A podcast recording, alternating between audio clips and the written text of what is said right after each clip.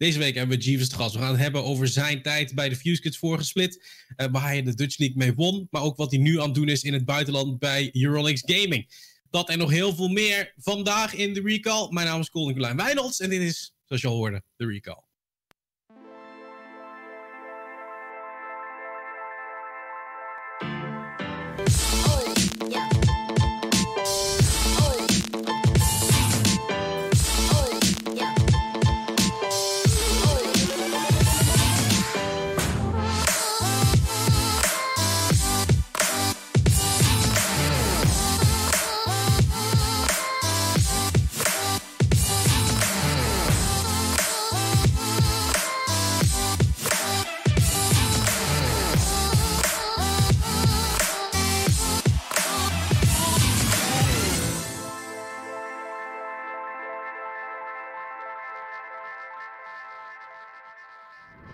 Uh, van harte welkom bij de Recall, de podcast uh, van de Dutch Belgian League, waar we het uh, deze week gaan hebben over, hebben over Stepping Up. En ja, Stepping Up, dat klinkt misschien heel vaag, maar we gaan het vooral hebben over ja, de impact van de European Masters. Maar voordat we zover komen, gaan we het vooral hebben met uh, uh, Jeeves Partijs en Maurits Kolker-Meester, die er vandaag weer bij zijn. we gaan het vooral hebben over de dingen die zich afgelopen week in de Belgian en Dutch League hebben afgespeeld. in ieder geval eerst, ja, Fayan, fijn dat je wat tijd kon vrijmaken. Ik weet dat eigenlijk nu scrims gaande zijn, maar je alsnog wat tijd hebt weten vrij te maken om Voor jullie altijd. te zijn. Dat is fijn om te horen. Um, ja, ik, ik ga er maar meteen induiken. Twee uh, hele grote upsets in de Dutch en Belgian League. Sector 1 die verliest, uh, PSV die verliest van een Echo Zulu. Um, dat zijn natuurlijk geen hele slechte teams. Hè? Ik bedoel, Echo Zulu die, die hebben gisteren gewoon heel goed gespeeld. Maar um, ja, uh, Fajan, toen je dat hoorde, wat, wat dacht je? ja, ik was verbaasd inderdaad. Ik dacht niet dat het mogelijk zou zijn voor, voor Echo Zulu om om inderdaad de winst te kunnen pakken bij PSV. Ook PSV kennen natuurlijk ook te tegen gespeeld in Dutch League voor mm. split. Ja, het is gewoon een heel sterk team. Ja, Maurits, uh, jij uh, ook aangenaam verrast? Of toch niet helemaal? Ja, weet je, als uh, caster leef je een beetje voor, zeg maar... op een gegeven moment creëer je een soort van verwachtingspatroon. Je verwacht dat A of X, Y, Z gaat gebeuren. En als er daarvoor wat afgeweken wordt, ben je eigenlijk altijd blij. want dat betekent dus dat je playoffs spannender worden. Dat betekent dat je mm. ineens een ander team hebt, wat dus laat zien dat ze de potentie hebben om toch wel die redelijk ja, uh, verwachte top 3 binnen de Dutch League aan te pakken. Sector 1, die verloor, daar zaten we al wat langer naar op te bouwen, denk ik persoonlijk. Ja, ik denk dat het niet een allergrote verrassing. Maar ik moet zeggen, waar, ik wel heel erg verrast van was, of ja, ik weet niet of verrast het juiste woord is, maar aangenaam verrast. was eigenlijk Mikkel die toch uiteindelijk iets kon doen want na die eerste paar weken, waar heel veel van hem verwachten. Ik bedoel, vorige, uh, vorige split bij Anderlecht uh, toen ingesubt op die Irelia. Heel veel dingen mee gedaan. Maar die Oriana van hem afgelopen maandag deed ook best wel goed, Maurits. Ja, ik denk dat, dat um, het ook daar weer echt een team performance was. Um, en dat Etra gewoon... Het, het, we weten al dat het individueel sterke spelers zijn. Ik denk dat Sector nog steeds puur mechanically individueel uh, over het algemeen genomen uh, een edge zou hebben daar. Maar mm. Etra was veel beter, of zou veel beter moeten zijn, dan wat ze de afgelopen, of de eerste helft van de split lieten zien. Ja, en afgelopen split speelden ze gewoon, ze speelden goed als team samen. Het was een goede draft. Ik ben altijd een grote fan van drafts die gewoon lekker straightforward zijn. Nou ja, um, ze hadden de mogelijkheid om gewoon een hard hun tegenstanders down te runnen. Uh, Met hard engage, met een uh, blitzcrank die een uh, MVP-waardige performance levert in Bardo. In ieder geval mijn MVP. ja, ja. Bardo, Bardo die had het heel erg naar zijn zin. Ja, en la laten we niet vooruit gaan lopen op die dingen. Want MVP die gaan we er ook nog gaan het uitgebreid over hebben. Laten we niet vooruit lopen. Um, ik denk dat heel veel, nou niet heel veel mensen, ik denk dat er wel wat mensen zijn die vooral erg afvragen wie Fayan eigenlijk precies is. Ja, Fayan, je bent performance coach bij Euronics Gaming. Uh, voor de mensen die niet weten, een team dat speelt in de Prime League, de, de Duitse uh, IRL. Uh, wat is een performance coach? Um, ja, in principe performance coach, dat is een redelijk vrije invulling voor iedereen. Dat betekent ook wat anders, maar het komt erop neer. Als performance coach ben ik heel erg bezig met de processen van zowel spelers onderling, ook coachen van coach naar speler toe. Mm. Um, dus inderdaad veel één op één ontwikkeling, maar ook het helpen verbeteren van de, op welke manier gecoacht wordt. Um, en ik dan, wat ik specifiek doe, ik ben heel erg veel met persoonlijkheidsprofielen bezig. Dus op welke manieren een speler leert, om daar ook de coach rondomheen te vormen. Ja, we hebben een paar weken terug, uh, hadden we Jesuka's, we hadden Christophe hadden we in de uitzending. Die, die is uh, op dit moment coach bij Mad Lions natuurlijk. Hij begon heel, heel erg over die persoonlijkheden, hoe belangrijk dat is binnen een team. Ja, zeker weten. Kijk, van, van nature heb jij uh, een voorkeur. Want hoe het brein werkt in principe is, jouw brein wil zo efficiënt mogelijk werken. Dus hmm. jij hebt een aantal bepaalde persoonlijkheidsvoorkeuren die jij in principe onbewust doet. Uh, en, en, ook afhankelijk daarvan leer je dus op, of, of zie je, of leer je dus ook op, op andere manieren. Ja. Nu, nu heb je voorgesplit, de, de Spring Split heb je de Fusits gecoacht. Daar heb ik de Dutch League ook mee gewonnen, mee naar uw Masters geweest. Hoe waren die persoonlijkheden? Hoe was het zeg maar om met die jongens te moeten werken? Ehm, heel dynamisch, eerlijk gezegd. Want we hadden van alle persoonlijkheden wel iets. Dus als het eenmaal klikt in dat team, dan is het dus ook heel veel mogelijk. Wat, wat ik ook uh, denk ook wel kan ondersteunen met de performance die we hadden op EO Masters natuurlijk, tijdens, tijdens mm, play-ins. Mm, mm. uh, helaas net niet in, in group stages. Dus als het inderdaad klikt, dan, dan is het ook gewoon een sterk team. En dan kunnen we in principe alle kanten op. En in het huidige team van, van uh, eh, ESG, dus Euronics, hebben we wat, wat meer mensen die meer op logistiek, logistiek gebaseerd zijn, die heel goed in plannen. Dus daarin moeten we wat meer specialiseren op de manier waarop wij willen spelen.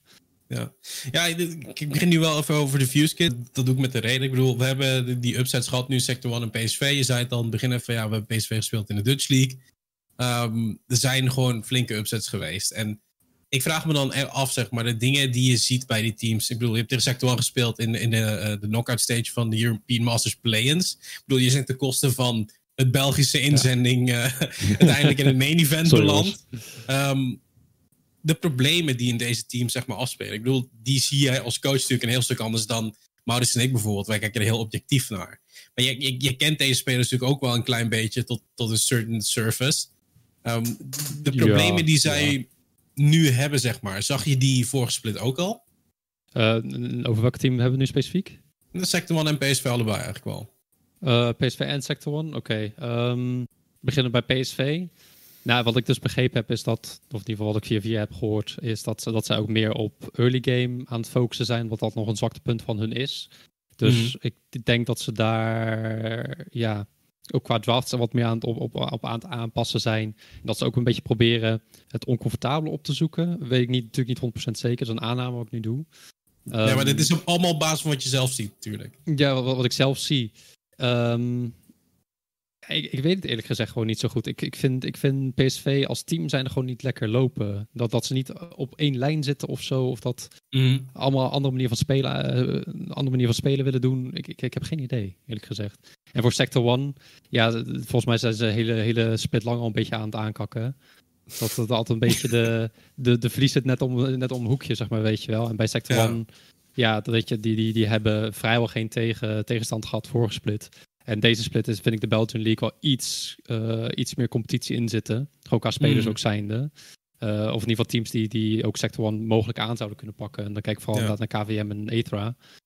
En dat eindelijk nu het moment daar is gekomen dat Ethra een manier heeft gevonden om hun aan te pakken. En kijk, Sector 1 ook andere, andere coachingstaf. Dus dat is ook weer anders. Moeten ze ook weer op aanpassen.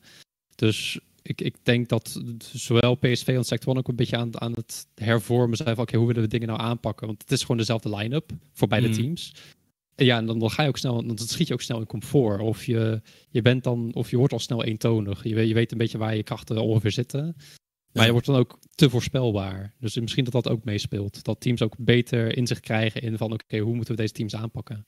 Hmm. Maar, maar dus denk je dat het een soort wake-up call is voor deze twee teams? Ik denk dat bij PSV um, het net iets anders zegt dan bij Sector One. Ik heb namelijk niet het idee dat PSV uh, eh, deze game verloor. Al kun je wel zeggen dat ik denk dat ze in de draft ja, bedoel... heel zelfverzekerd draften. Ja, maar eerlijk, um, Echo speelde ook wel goed hoor. Ja, dat, dat was dus ook waar ik nou op wilde bouwen. Zo op één lijn. ja, dan krijg je er wel. Jullie zitten wel op één lijn. nee, um, ik, ik, ik denk dat zeg maar, mijn punt is dus ook, ik heb niet het idee dat PSV die game per se verloren heeft omdat ze uh, Echo Zulu onderschat. Ik denk dat er een bepaalde mate van onderschatting is waardoor je sneller in-game tilt. Want als jij verwacht, dit zou redelijk free moeten zijn en het gaat dan fout, dan ga je vervolgens hmm. een frustreerde plays maken.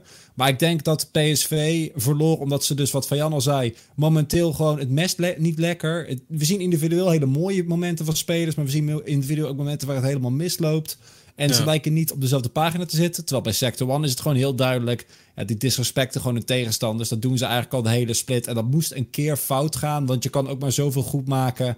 Um, met mechanical outplay, zeker als je tegen een comp staat. Wat ik ieder geval, beide teams hebben verloren van een comp die gewoon niks anders deed dan gewoon echt dom hard op je afrennen. Um, en het is een uh, formule die ook gewoon werkt. Ja, ik, vraag me natuurlijk over Sector 1. Dat, dat, dat moet eigenlijk het team zijn wat sowieso... We hebben het heel veel over Sector 1 gehad. Omdat, ja, nogmaals, Sector 1 is dat team wat ongeslagen was uh, tot nu toe. Al ging ja, 20 games achter elkaar ongeslagen. Ja, dan heb je op een gegeven moment toch wel een soort verwachting ervan. En, en wat je ook zegt, Maurits, zeggen van ja... Misschien hebben ze het onderschat. Misschien hebben ze gewoon te weinig aan gedaan. Is dit team fit genoeg, Fajan, denk je? Als je, als je zo een beetje kijkt om door te stoten nu naar een E-Masters main event.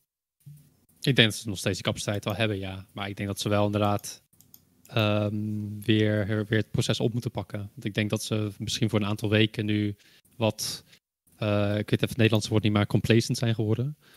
Dus uh, dat ze meer genoegen mee hebben genomen, weet je wel. Dat, dat, ze, dat ze vo een beetje, een beetje laks of zo? Ja, voldoening denk ik voor, voor voornamelijk. Dat dat het hmm. passende woord ervoor is. Dat ze, dat ze ook heel erg snel voldoen voelen. Natuurlijk omdat ja. ze ongeslagen zijn. Ze hebben weinig weerstand gehad. Dus ja, je gaat dan ook niet meer. Je, ben, je bent sneller geneigd om, om, om inderdaad wat, wat, wat luier ermee om te gaan. Dus misschien dat dat er speelt. Um, ja. Ben je, en, en, ben je dit ja. alles eerder tegengekomen? Ik bedoel, je hebt best wel een groot cv. Het is voornamelijk in het buitenland te vinden ook.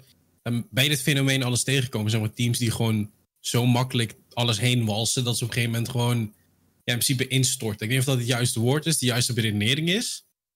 Maar ja, dat teams op een gegeven moment zeggen van... Nou, Hè, waarom zouden we ons best nog moeten doen?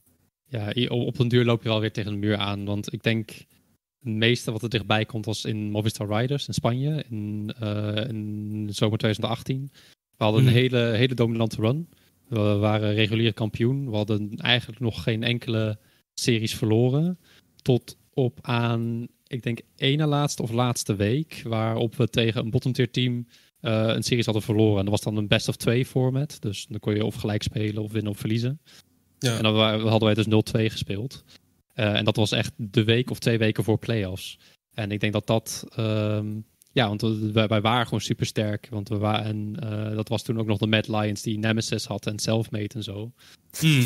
Dus echt, echt, echt, de, prime, de, de, de, prime Mad Lions waren dat. En die, ja. konden we ook gewoon makkelijk aan. Tussen aanhalingstekens, maar even, want we speelden altijd, altijd gelijk. Vaak, hmm. vaak verloren we door onze eigen fouten. Maar oké, okay, ja. dat terzijde. Um, ja, dat, dat, dat, dat je dan op een, op, toch op een, op, een, op een bepaald moment kom je tegen iets aan. Want dan, dan heb je dingen die, die goed werken. Of je gaat wat gemakkelijker met dingen om. Of het is ook moeilijker om fouten te spotten. Of om, om, om een, een juiste directie te kunnen vinden van oké, waar gaan we nu naartoe? Want we hebben wel iets wat heel goed werkt, maar hoe, hoe groeien we verder? En dat dat nog niet helemaal duidelijk is, want waar ligt het pad dan? Als je geen duidelijke weerstand daarin tegen hebt, is het pad ook meer onduidelijk. Dus wat zou je dan adviseren? Moet, moet, uh, we hebben nu een sector als voorbeeld, zeg maar. Moeten zij gewoon moeilijkere dingen opzoeken? Moeten ze zichzelf meer gaan uitdagen op andere vlakken? Ja, uh, dus je zou, zouden bijvoorbeeld in scrim zou zou zou bepaalde, uh, bepaalde doelen kunnen stellen. Dat mocht het inderdaad een scrim zo makkelijk zijn dat je bijvoorbeeld een game speelt waarop je geen kills mag pakken en dan op die manier de game te winnen. Dan moet je op nieuwe creatieve manieren denken. Van oké, okay, hoe mm. moeten we dan het spel uitspelen? We mogen geen kills pakken, we mogen alleen puur resources spelen. En, uh, en enemies laten basen, weet je wel. Dat doet al heel veel dingen met tempo en dat soort dingen, weet je dat, dat brengt heel veel dingen in de war. En, als ja. je, als je, en, en dat is eigenlijk een beetje de kunst. Als je inderdaad een heel sterk team bent, dan kijk ik bijvoorbeeld ook naar, naar G2, Sector 1 en ook misschien PSV. Om dingen gewoon een beetje door de war te schoppen. Dat, dat iedereen wakker blijft en dat iedereen scherp blijft. Is, is dat het geval? Ja, ik bedoel, je zei dat al uh, net uh, over Maurits. Maar je, je hebt niet zozeer het idee dat PSV verloor omdat ze zeg maar zichzelf uit het oog verloren daar. Ik vond, ik vond die wel Echo Zulu heel sterk spelen. Ik denk dat, dat Donny heel erg creatief is geweest op Elise, hoe hij early game heeft gespeeld.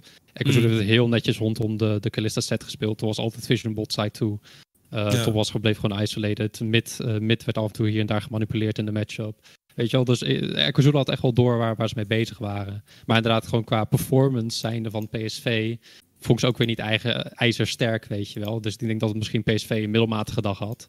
En dat Echo Zulu gewoon een geweldige dag had. Oh ja, ja, absoluut. Ik Zulu een geweldige dag had. Zag het ook aan de social media post van Echo Zulu. Want ik vind het altijd wel mooi. Zeg maar, dan heeft Zulu nu 2-0 gewonnen op zo'n dag. En dan komen er memes uit Maurits ineens. Ja, dat is goud, toch? Ja, ja, ja. ik vond het mooi. Nee, vind, vind, vind, ik heel mooi. Um, En dat vind ik ook leuk dat uh, dat, dat ook goed opgepakt wordt. Etra die had er trouwens ook uh, zelf een handje van. Die hadden ook mm. nog... Uh, een van mijn favorieten was dat ze inderdaad een heel mapje met memes hadden... voor wanneer ze zouden verliezen als Sector One. Maar ze hadden zelf ook geen memes klaar voor wanneer ze zouden winnen van Sector en zelf ook niet verwacht dat ze die win zouden pakken. en ik denk mm. Echo Zulu, ja, het, het, was, het, het team wat daar speelde... was niet vergelijkbaar met het team wat we afgelopen weken gezien hebben. Iedereen speelde individueel beter. Maar ook in, niet alleen in de game tegen PSV, maar ook als je kijkt, uh, je moet die game in, uh, van, tegen Dynasty ook maar eens terugkijken. Hoeveel vision control um, ze hadden tegen Leon in de early game. Want Leon is iemand die eigenlijk altijd het, het opstart, zeker op een uh, jungle als Jarvan voor Dynasty. En die heeft gewoon in de early game om niks kunnen doen. En dat geeft gewoon ook aan dat iets wat, P wat Echo Zulu de laatste tijd echt niet per se heel goed gedaan had. Dat deden ze heel goed tegen Dynasty, deden ze goed tegen PSV. Ze waren super proactief. En je zag ook een paar keer dat PSV, zeg maar... Zo zag het er in ieder geval vanuit de, uh, vanuit, vanuit de uh, uit. Uh, objectives gewoon opliepen tegen een comp tegen dat niet kan doen. Omdat ze niet verwachten dat, P dat Echo Zulu al in positie zou staan. En het Echo Zulu hmm. van de vorige weken zou daar ook niet in positie staan. Maar nu waren ze gewoon echt heel scherp aan het spelen. Ja, en als je dan tegen een comp die zo hard kan forceren achter komt te staan, heb je een probleem. Ja, ja, ik denk dat het wel heel mooi samenvat is van wat die game gebeurt. dat je sowieso nog terug kunt kijken uh, op de VOD, op GameX LOL, op Twitch of op YouTube. Dat, dat zou uh, goed mogelijk zijn. Maar dat, dat, doe jij ook nu dus, Swajan. Zeg maar. Je zit eigenlijk altijd, normaliter als je niet te gast bent hier kan, zit je VODs te kijken van de Benelux Leagues. Ja, dat klopt. Op, op mijn eigen stream inderdaad. dat klopt. Dat wil je erover weten. Ja, waarom? Ja, weet je, kijk, um, ik, ik heb altijd een, een, een, voor mijn gevoel goed hart voor, voor de Benelux League. Kijk, eh, ik, ik kom mezelf uit Nederland. Uh, ik ben mm. zelf nooit in, in Benelux scene begonnen. Ik ben altijd meteen internationaal geweest.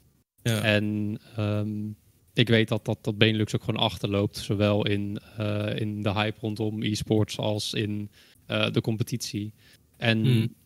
ik, ik, ik, zie gewoon, ik, ja, ik wil gewoon graag zien dat dat Benelux ook hun bijdrage kan doen, ook op internationaal grond. En dat is altijd wel mijn doel geweest, ook toen ik bij de Fuse Kids uh, aansloot, voorgesplit. Ik wil wel een team wegzetten dat de potentie heeft uh, om ook internationaal succesvol te zijn. Mm. En uh, ik vind dat wij, wij gewoon goed hebben gepresteerd. Helaas inderdaad natuurlijk niet de spelers gebleven in de Benelux. Want dat zou natuurlijk het, ideaal, het meest ideale zijn. Ja. ja, de kans zit er natuurlijk gewoon dik in dat, dat spelers dan inderdaad naar teams vertrekken in het buitenland. Omdat qua level Benelux gewoon nog lager is. Maar ik hoop inderdaad ook door de reviews die ik, die ik doe op stream. Ik heb ook heel vaak van de spelers zelf van de leaks die in de mm. chat zitten vragen stellen. Om ook, um, ook wat, wat meer voeding aan de bodem te geven. Dat ook de, de, de Benelux teams sterker gaan worden. En dat, dat, dat we goed op de kaart komen te gaan staan. Ja, je zei in het begin van ja, ik ben eigenlijk altijd meteen internationaal gegaan.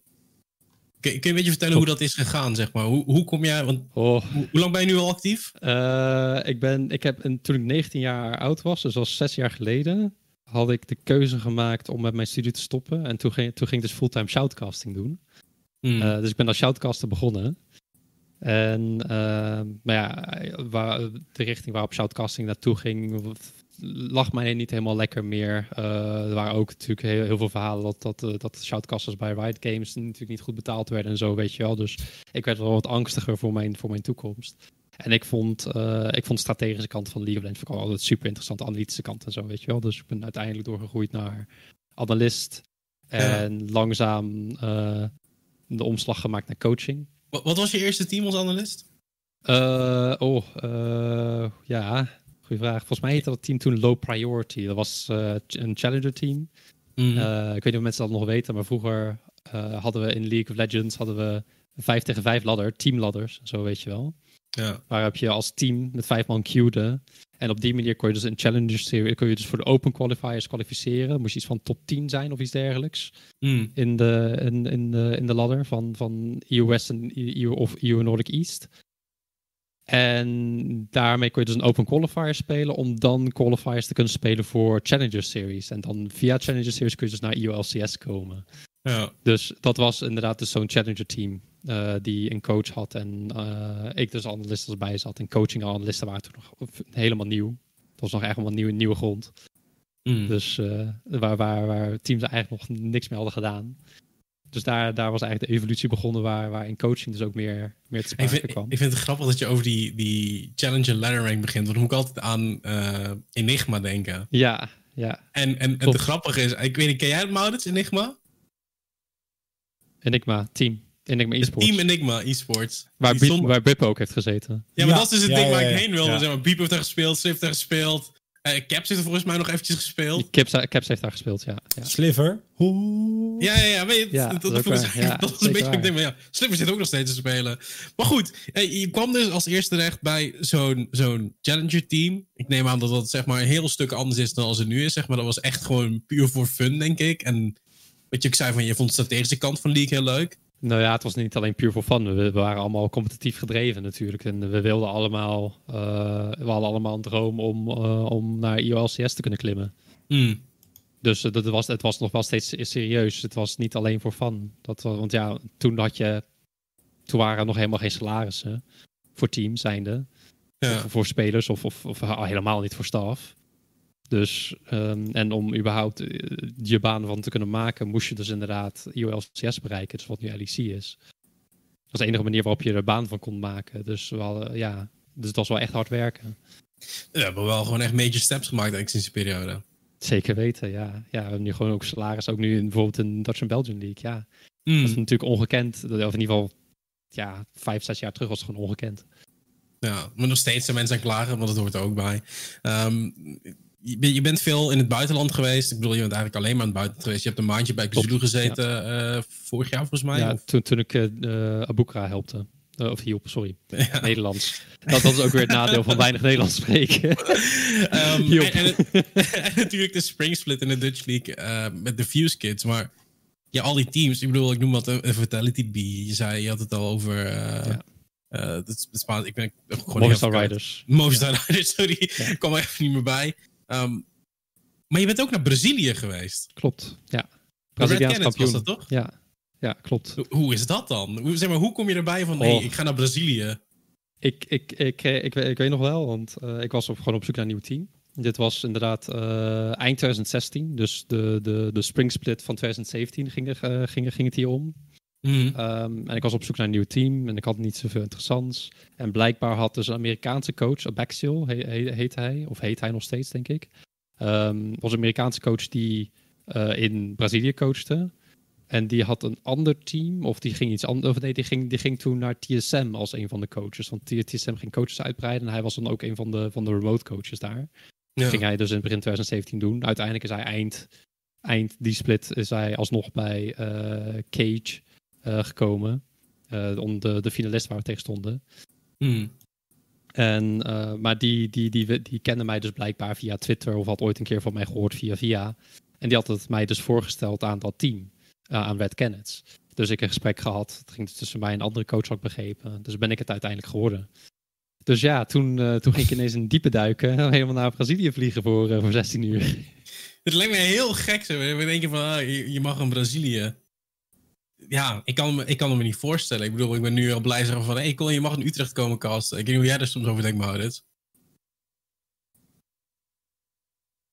Dat is een goede vraag. Ja, dank je. Dat is, dat is, een, beetje, wat ik, dat is een beetje wat mijn werk inhoudt nu.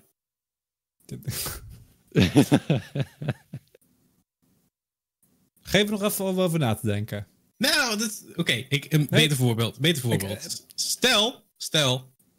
eh, LS, die, pff, weet ik veel, die eet verkeerde Bulgogi of zo. Die kan split niet meer afmaken. Ze zoeken nieuwe collecast. Ze zeggen, hey Maurits, kom jij naar Seoul? Ja, nee, dat, dat, ja, dat is toch geen vraag? Ja, tuurlijk. Hou op, man. Ja, is toch is zo'n gek gedachte dat je wel gewoon denkt van... Hey, ga naar de andere kant van de wereld om, om over League of Legends te praten. nou, ik heb ook gewoon applied al voor... eh, ik heb ook applied voor, eh, toen ik nog eh, Overwatch castte, ook applied voor Overwatch League. Nou, spoiler alert, is die niks meer van gehoord. Ehm, en ja, ik heb ook toen de LCK, want het is uiteindelijk natuurlijk e-gym geworden, wat ook wel weer een heel doomed verhaal op zich is, want die zit nog steeds, heeft nog steeds geen game LCK gecast, terwijl die al twee splits bezig zou moeten zijn. Ehm, maar ja, nee. Ja, uiteindelijk, kijk, eh, ik ben ook. ehm, ik heb een heel groot hart voor de Benelux. Maar als ik de kans zou krijgen om Europees League of Legends. of, of Koreaans League of Legends. of Chinees League of Legends te, te casten. Dan, eh, dan doe je dat altijd, denk ik. Weet je nog wat, uh, wat, wat allemaal gaande was eigenlijk bij Red Canids toen je er aankwam? Weet je, weet je nog wat er door je heen ging? Zeg maar, je stapt een vliegtuig in en je stapt denk ik in Sao Paulo uit nou of ja, zo. Het, het, het, eerste wat me overkwam toen ik in het vliegtuig zat, ik had een ouderlijk stel naast me zitten. En, ja. uh, voor 16 uur lang dus. Maar uh, oh, die, nee. dus, die, dus die, die vrouw die was dus al een heel, heel huwelijk aan het plannen tussen mij en haar dochter. Oké. Okay. Dus dat was het eerste wat mij overkwam in de vlucht. Maar was, het, was het een knappe dochter? Nou, het was wel oké okay, dochter, maar het is niet van, ja, weet je, ik kom gewoon een beetje om league te coachen, weet je. Ik ga nu ik ga niet over huwelijk nadenken. dus ik wist, ik wist ook niet zo goed wat me overkwam uh, in die vlucht zelf. Ja. ja zij zou foto's laten zien, weet je wel. En had ze me een visitekaartje gegeven, zo van zijn telefoonnummer, bla bla bla, weet je wel. Dat van, ja, oké. Okay. Oh, mooi, ja, ik ging er een beetje mee. Zij leuke tijd, ik een grappige tijd, prima. Ja, je moet wat om die uren om te krijgen. Maar oké, okay, ja, dan, ben je geland. Je komt uh, uit die terminal en dan neem ik aan dat ze je staan op te wachten. Ja, klopt. Dus ik werd uh, door, door de eigenaar opgehaald. Uh, gewoon, gewoon met de auto. ik, ik stond daar. En, verschrikkelijk heet. Het was de eerste dag ik aankwam was het al 40 graden. Oké. ja, want kijk, het is natuurlijk een zuidelijk halfrond. Dus Mm, het is, in winter is het daar zomer. Ja. Dus ja, dus daar was het uh, elke dag uh, minimaal 40 graden onderhand. Mm. Dus, uh, dus dat was al een hele. Dat moest ik al flink aan wennen. En de eerste paar dagen al nog geen airconditioning in de, in, in de gaminghuis. Oh ja, heel dus, fijn. Nou ja, in ieder geval het allereerste wat ik eigenlijk werd opgehaald. Ging gewoon even wat eten. Natuurlijk al een reis gehad. Dus ging ergens bij, bij een van een tentje eten. Ik weet niet meer wat ik had. Iets, iets van omeletje of zo. I don't know. Dit zijn de details ja. En, uh, en ja, ik, ik kwam dus bij het gaminghuis aan. Er moest nog van alles aan gebeuren. Want het was nog een beetje, zeg maar, een beetje het moest niet helemaal verbouwd worden of zo. Maar het moest wel. Um, er zat een zwembad bij, gelukkig. Want anders was het echt niet te doen in die hitte. Mm. Um, en, maar er was dus gewoon echt zo'n hele grote, hele lange. Dat was een woonkamer, hele lange glazen wand. Een zwembad. En dan moest het allemaal okay, afgepakt worden. Okay, zo, weet je. Ja, ja, flex Vanwege de zon. Gewoon bla. ja. en uh, ja, dat, dat was gewoon een beetje, een beetje een pijnhoop. De bureaus moesten komen. Dan weet ik nog wel. Oh, dat de eerste, de eerste paar dagen moesten dus allemaal op tuinstoelen en tuintafels moesten we dus spelen. Omdat de, de bureaus uh, en stoelen moesten nog aankomen. En die moesten nog, afgeme uh, nog juist afgemeten worden en zo, weet je wel. Ja. Dus dat was, de, dat was de eerste week. Dus, dus dat zat het... allemaal tuinstoelen en tuintafels te spelen. Dus het begon voor jou een beetje als een hoopje ellende in Brazilië. Ja, ja nou, niet een hoopje ellende misschien. Een beetje tussenin. Maar het was mm. inderdaad, uh, het was nog niet helemaal georganiseerd, laat ik het zo zeggen. Ja. En dan ja. uiteindelijk win je daar de, de, de heet het. Ja. Met dat team. Um, als je terugdenkt aan dat zo. team, wat waren de grootste problemen in dat team? Wat heb jij um, oh. het, het meest tot, tot, hart genomen, zeg maar, na die periode in Brazilië? Als coach zijnde? Uh, eens denken. Want ik weet nog wel dat ik van het team, want er was natuurlijk ook um, taalbarrière. Uh, hmm. een, van de speler, een van de spelers sprak geen Engels, gewoon geen woord. Uh, de meeste wel. Moeilijk. Dus het was veel vertalen en ik was dus vooral bezig met de structuur aanhouden en met uh, het sociale aspect van de spelers. Want we hadden sowieso uh, midlaner Tokkers die al internationaal, die al veel Worlds had gespeeld en zo. Die ook vaker uh, wereldkampioenschap heeft gewonnen, ook door prominente coaches is gecoacht. Dus die had al heel veel kennis. Dus ik hoefde me niet, gelukkig niet superveel bezig te houden met met, met over, over de gamekant en zo, weet je wel. Dus dat zat in principe gewoon goed. En daar kon de vertaling ook gewoon in overlopen. Dus ik was Ja. vooral bezig met de doelen. Waar het team naartoe gaat. En dat het sociaal gezien, dus inderdaad discussies en, en circle jerks die, die er gebeurden, want die gebeurden heel veel. Dat die wel op de, de juiste band liepen. Dat het niet een oneindige circle jerk werd. Maar dat er wel gewoon iets, iets productiefs en waar het op staat Hmm. werd neergezet. Dus dat was vooral mijn bezigheid. Ja, ik, ik, ik zit een beetje doorheen te, te spieken, zeg maar, dat roster. Er is zoveel spelers zeven spelers. Ja, Ja. en, en, dat- en, dat, dat was ook eh, nieuw, ook voor CBLOL, want we hadden zeven spelers. En dat was Mhm. ook het eerste team dat ook zeven spelers, alle, alle, alle zeven heeft gebruikt in het team. En ik heb uiteindelijk ook in de finale alle zeven spelers gebruikt. Dus dat vind ik ook wel super tof dat het ook is gelukt. Want Ja. dat, dat was wel mijn, eh, mijn doelstelling ook, want we hadden BRTT. Nou, ja, voor de mensen die BRTT kennen, eh is de, de meest, meest populaire professionele AD carry in, de, hele regio. Die heeft ook een eigen kledinglijn en dat soort dingen, weet je wel. Daar, die is super populair daar. Ja. Ehm, Dus die kreeg was AD carry en hadden we Sassi als tweede AD carry. En uiteindelijk heeft Sassi ook wel op hetzelfde level, of zelfs in uh, bepaalde vlakken, meer, meer gegroeid dan, dan BRTT. Dus wij hadden uiteindelijk twee samenstellingen. Dat was Yoda, de meest populaire streamer vanuit uh, in Brazilië. Dus we hadden al twee hele spelers. Ja. Dus uh, qua fanbase uh, zaten we niet verkeerd. Mm. Ja, tenzij we natuurlijk heel veel verloren, dan, dan, dan zouden we waarschijnlijk wel, zouden we wel heel veel beschoten worden, denk ik.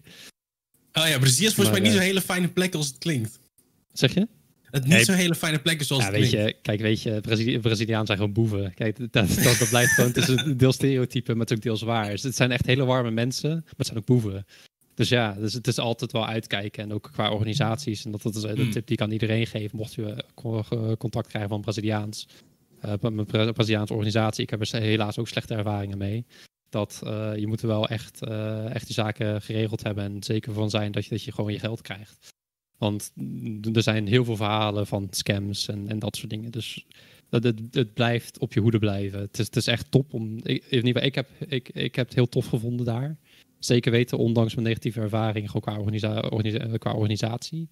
Maar mm. ook de fanbase, het is ook mega. Dat, dat, dat is ook gewoon niet te vergelijken. Ook zelfs in, in, in, in, in LEC ook niet, weet je wel. Waar in Berlijn, toen ik bij Spice werkte, niemand herkende ja. me daar.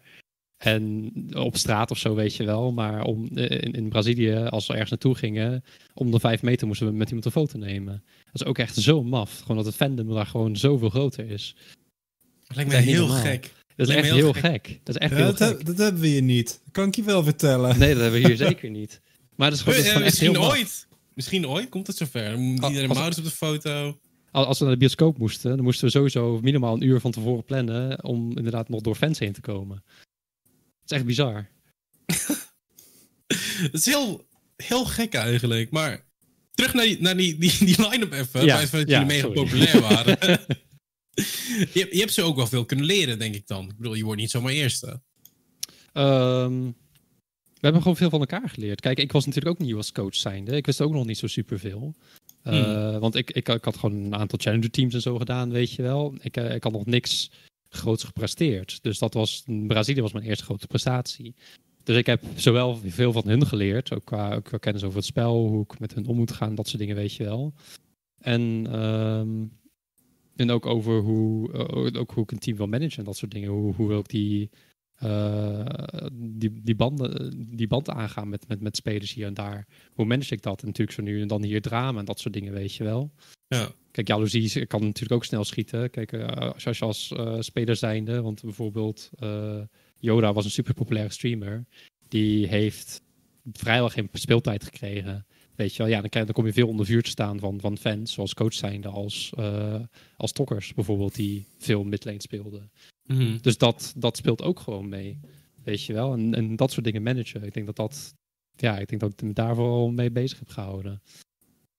Eh, eh, Oké, en, en laten we dan weer naar de Benelux trekken. Ik bedoel, de Fuse Kids in het begin van de Spring Split.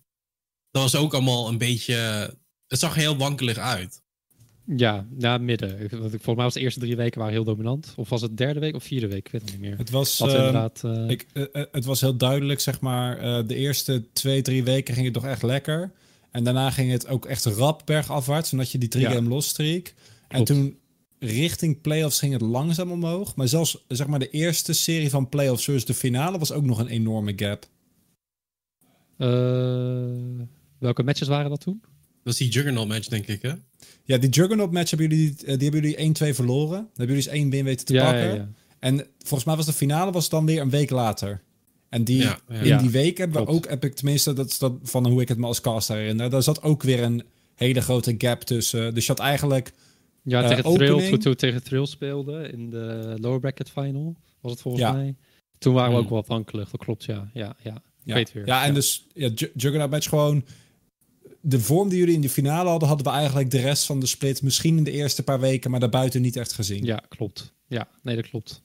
Nee, want we hadden sowieso medische problemen met, met bepaalde spelers van tot tot ogen of, eh, of ziekte of wat dan ook, weet je al, waar we al mee moesten Ja. dealen. Dus dat speelde al mee. En eh, ja, wat kan ik daarover Was er, veel, was er veel stress binnen het team, zeg maar? Omdat ja, je pakt drie Ja. losses. Je bent heel dominant geweest natuurlijk het jaar ervoor. Ja, hoe, hoe ga je daarmee om? Wil je er iets over kwijt? Ehm, hoe, ga, hoe ga ik daarmee om? Ik, ja, het, het, is...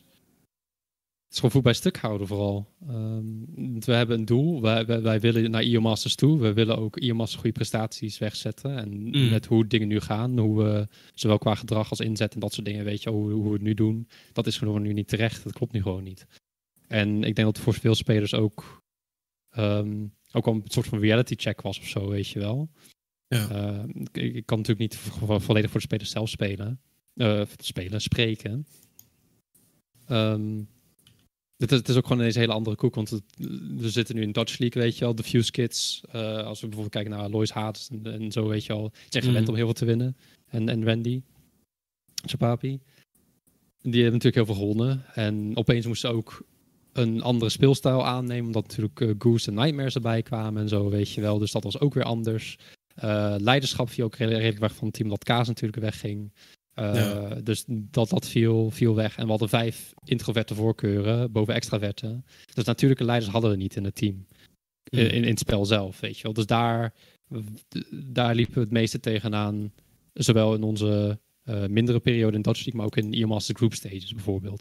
Dat we daar ook tegenaan liepen dat we niet decisive waren in, in, in wat wij wilden doen.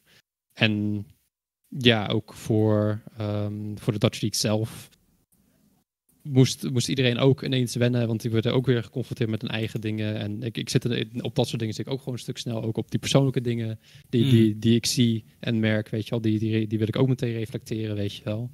Ehm, want ook alles, alles wat je buiten de game omdoet, heeft ook invloed op het succes, het succes wat je uiteindelijk behaalt als persoon zijn. Want je bent één persoon, zowel privé als op eh, competitie. Ja. Dus ja, ook, ook daaraan moet gewerkt worden. En ik denk dat dat gewoon heel moeilijk was om voor spelers dat, dat, dat ook ineens aan te gaan. Maar wat is er dan zo erg veranderd in die week? Ik bedoel, je hebt, je hebt die Juggernaut match gehad. Die verlies je 1-2 van PSV. Ja, dat, dat is ergens... Ja, is dat... Ja, dat, dat sukt wel. Want je weet van, ik moet nog een best of 3 gaan spelen. En daarna moet ik nog een keer een best of 5 gaan spelen als, als we die winnen. Maar toch, je bent daar met het verlies. En je moet binnen een week, moet je dat team zeg maar in zo'n vorm krijgen... dat je die denk- finale wint. Ik denk dat het ook wel deels zagen aankomen, want we wisten gewoon van oké, we zitten nu momenteel, zijn nog heel veel problemen in het team. Dus de kans zit er gewoon nog steeds in dat we na die Juggernaut match verliezen. En eh, daar houden we gewoon rekening mee. Ehm, natuurlijk eh, doen we ons uiterste best om die alsnog te winnen, want dan hebben we inderdaad gewoon meer voorbereidingstijd. Ehm, maar we wisten ook van bij, bij sommige spelers van hier moest nog heel erg hard aan gewerkt worden, of privé of in game zelf. Dus we waren er nog niet helemaal, weet je wel. Dus onze, onze focus lag wel echt volledig op voor de finale, wanneer de grand final is. Maakt niet uit of we nou wel of niet eh, winnen tegen, tegen PSV. Dan moet er eh, gepresteerd worden. Want daar gaat, om, om die match gaat het uiteindelijk. En ik denk dat we daarom ook een, een, een terugslag hebben kunnen maken. En alsnog een sterke vorm. Game 4 na Aloys na, denk ik. Op de GP op weak side. Dat Ja. in ieder geval wel, wel gewoon sterke prestatie eh, weg hebben kunnen zetten. Dus ik denk dat gewoon echt die fo- focus behouden voor uiteindelijk het eindresultaat dat echt telt. En wat daartussenin gebeurt zijn allemaal gewoon leerscholen. Heb je, heb je spelers veranderd, denk je, in je tijd bij Fuse Kids? Eh, ik denk dat Heb je ze- best aan hun kan vragen. Ik Nee, zou- maar denk jij, dat jij, denk je dat jij invloed hebt gehad op, op, op spelers, zeg maar, niet alleen in de game, maar ook persoonlijk niveau? Ja, denk, ik denk het wel. In ieder geval, zo voelt het voor mij ook. Want, want ik zie coaching altijd als een, als een tweezijdig ding, weet je wel. Ik leer van spelers, de spelers leren van mij. Mm. Ik heb ook van spelers geleerd, weet je. Dus eh, voor mij voelt het wel ehm, ja, twee, twee, als tweerichtingsverkeer. Dus ik denk dat het inderdaad wel persoonlijke invloed dat dat zeker is geweest. Ja, ik, zit zo te denken, maar ik weet niet jij erover denkt. Is misschien die persoonlijke relatie soms nog belangrijker dan die coach-speler relatie? Mm, dat vind ik een moeilijke, want ik denk dat, ja, hoe, hoe, hoe leg ik dat het beste uit? Ehm, ik denk dat je wel een team waarbij de spelersrelatie goed is en er zeg maar niet per se een coach is, dat het dan, eh, dat, dat, dat dan goed kan lopen. Maar ik denk als de relatie tussen spelers slecht is en er zit geen coach bij, dat je dan is het echt doomed. En als je er wel een coach erbij hebt, die kan het dan eventueel recht trekken. Die kan ervoor zorgen dat die fouten opgelost worden. Mm. Ehm, maar ik denk dat, ja, dat hangt ook weer af van wat, hoe, hoe ver eh, clashen die spelers met elkaar en waar komt dat door? Is het gewoon dat je niet performt? Want als je dan, hè, stel dat je gewoon één slechte dag had en je bent daarna weer aan het winnen en het loopt gewoon allemaal lekker, dan is het ook prima. Ja. Ehm, maar dat is, ja, afhankelijk van, eh, van de situatie, denk ik persoonlijk. Ik hoor net trouwens van de productie dat eh Alois toevallig in de Twitch-chat zit. Eh mocht je hem in de Twitch zetten, dan, eh dan kan je ook mee typen trouwens. Ehm, hij zegt absoluut ja. Ik- Volgens mij is het antwoord zeg maar of, of je impact hebt gehad op, op hem als persoon en als speler zijnde. Ik denk dat je geen Ja, grote compliment kunt krijgen dan, toch? Ja, zeker weten. Ja, dat, dat, dat maakt mij gewoon warm, weet je. Mhm. Bovendien Oh. dat de zon, zon schijnt in mijn woonkamer, dat die ook warm wordt. Maar ook, ook van binnen wordt het warm. ja, want het is wel zo, zeg maar, twee spelers van die, de Fuse line-up die een springsplit in de Dutch League spelen. Alois die is naar SK Prime gegaan in de Prime League in Duitsland. Chapapi die is naar E-Monks gegaan in de Superliga Orange in Spanje. Ja, wat, wat is jouw steentje dat je daar bij hebt gedragen, toch? Dat, dat is dan altijd de vraag die, tenminste, Ja. ik zou die mezelf stellen van... Oké, hebben zij dit allemaal zelf gedaan? Of hoe heb ik hun geholpen, zeg maar, dat zij deze stap hebben kunnen maken? Ja, mijn, mijn focus is altijd om bouwstenen te kunnen geven voor spelers. Dat, dat ze ook in de toekomst. Ik ben een heel erg toekomstgericht persoon. Dat, Hmm. ze, dat ze in de toekomst verder kunnen bouwen met die bouwstenen. In hoe zij dus een professionele, professionele carrière ve- verder willen bouwen. Ik heb dus een visie van: hey, dit, hier zitten jouw krachten in en daar wil ik je bij helpen. En dit zijn jouw zwaktepunten. En daar. Maar, mag ik jou vragen dan? Ja, tuurlijk. Ik bedoel, Alois zit hier ook in de chat, hè? Dus dat, ik ga het ook op Alois richten. Wat zijn de krachten van Alois als speler zijnde? Eh, krachten is dat hij, hij. Hij is gewoon super strategisch in, in, ingesteld. Hij weet heel goed wat, wat, wat voor kleine dingen groot impact heeft op, eh, op lange termijn dingen. Dus 10 hoe zij 6 per minuut. Huh? 10 Wat? 6 per minuut inderdaad. Dus hij weet inderdaad heel goed hoe zijn karakter eh, in het spel interactie heeft met zowel zijn teamgenoten als met de tegenstander. Dus hij kan Mm. heel goed. Hij, hij kan bepaalde plays. Hij weet, hij weet op bepaalde plays van tevoren in zijn hoofd die hij al kan poelen. Gewoon puur vanuit de start vanuit de game. Ja. Zeg maar. En dat is echt zijn, zijn grootste, zijn grootste kracht daarin. Eh, Ja, aan de andere kant, wat is dan zijn grote weakness, denk je? Ik bedoel, hè, hij speelt toch in Duitsland, niemand die dit verstaat. Ja. Dus eh, dat is een angst, zijn angst voor incompetentie. Dat is zijn grootste, dat is zijn grootste zwakte. is, dat, daar is, het een daar beetje, hebben we als- ook veel. is dat een beetje faalangst? Mag je dat zo stellen? Nee, het is, het, is niet, het is niet per se faalangst. Het is meer zeg maar een, een, een triggerpuntje. Zo van, het gaat van, zowel over hemzelf als bij, bij anderen, als teamgenoten en zo, weet je wel. Hmm. En, en dat hij, want ik weet ook nog wel bij Atrox bijvoorbeeld, hij had daar een hele grote mentale blokkade op Atrox. Dat hij die champion nooit zou kunnen spelen. Nou ja, jullie hebben het resultaat gezien in de Masters. Oh, dat was, was twee games, toen was hij gepermanent. dat was leuk om te zien. Ja, en ik denk, ik denk dat het misschien wel grootste trots is, zeg maar, in ieder geval naar spelerspecifiek. Ehm, dat dat inderdaad eh, een resultaat is geweest inderdaad van mijn coaching. Van dat dat dus zo heeft kunnen groeien. Dat hij die mentale blokkade heeft kunnen overwinnen op Atrox. Hmm. En inderdaad dus zo kan performen op een Atrox. Maar dat heeft dus ook met zowel incompetentie te maken als ongeduld. Ja. Maar ik hoop dat ook met, met die overwinning dat hij ook iets heeft van, ja, weet je, incompetent ben ik niet, ten eerste. En ten tweede, eh, als ik deze mentale blokkade kan overwinnen, dan kan, kan ik alle blokkades die mij tegenkomen, kan ik ook overwinnen. Ik hoop dat dat in ieder geval de grootste les is die hij heeft. En ik hoop dat dat nu ook met zijn treurige run nu helaas in SK Prime. Sorry Alois, ik, ik voel echt met je mee man, echt. Ik denk Ik iedereen echt wel. zo verdrietig voor jou. Maar dat je ook, ook daar, dat is ook natuurlijk een grote, eh, is, is ook heel zwaar mentaal. Natuurlijk Mm. in dat team, nu, nu in dat team te zitten met de huidige staat. Ik hoop dat je ook die kan overwinnen. Ja, dus nogmaals, Alois, die, die Atrox heb je ook kunnen overwinnen. Dit kan je ook overwinnen, man. Zit, zit je nou gewoon te coachen in de podcast zelf? Nee, ik wil gewoon wat, ik wil gewoon wat goede woorden meegeven. ik gun het hem, ik gun het hem echt. Dus, Ja, maar je- ik bedoel, je kunt het ook meteen vragen, maar Alois is wel een speler, zeg maar, waar we echt al heel lang over praten, eh, Maurits. Het is een speler, zeg maar, ik, waar ik- al- ik, heb, ik heb een zeskantjes artikel over hem Ja, geschreven ja, twee maar- weken geleden. Dus dat, ja. Maar dan niet alleen, zeg maar, Alois is, is, is een speler, zeg maar, die... Tenminste, zoals ik hem ken. Hè? Ik wil even cool doen dat ik Alois ken. Alois is ook gewoon een heel, een heel goed persoon in mijn ogen. Zeg maar, hij is zeg maar meer dan alleen de Riven OTP die een 1000 LP Challenger is. En daar gewoon heel goed zijn ding doet. Maar ik denk dat hij ook gewoon heel veel traits heeft die hem maken tot een persoon. Die veel meer kan bereiken dan alleen een Challenger speler zijn. Ja, voor mij zeker weten, ja. ja. Klinkt heel wholesome dit, hè? Ik heb het nog nooit meegemaakt in deze podcast. Of we zo wholesome zijn over een speler. Nou, ja, je bent normaal gesproken branche altijd iedereen afkollen. Dus Ja, is mij- ik weet ook niet zo normaal wat ik hier nu mee aan moet. moet ik nou mensen af gaan branden? Ja, overrated speler hoor, die Alois. Man, kom maar weer terug naar de Benelux. Ik mis hem. In- Interessant is wel, ehm Maurits begon ook over die, begon over die Aatrox, het begon over, over, over Alois. En dat wijst ook een beetje naar de European Masters. Bedoel, we zijn nu over de helft van de split heen. We gaan langzaam richting de playoffs. En je weet als je playoffs wint, dan ga je ook naar de European Masters toe. Ik denk dat de European Masters op dit moment het belangrijkste gaat zijn voor de spelers die potentie hebben om door te groeien naar hogere regio's. Ehm, want ja, hè, ik denk niet dat je direct naar een LEC-team kunt gaan vanuit de Benelux. Dus niet meer tegenwoordig. Ehm, ik denk dat dus deze aankomende Summer Split in European Masters voor heel veel spelers super belangrijk gaat zijn, Fael. Ja, zeker weten. Kijk, eh, de, de, degene van, van Summer Split, die Masters, is natuurlijk eh, voorafgaand aan het nieuwe seizoen. Hmm. Dus, want het seizoen 11 komt eraan. Ehm European Ma- Masters wordt gespeeld na, eh, na de LEC-season.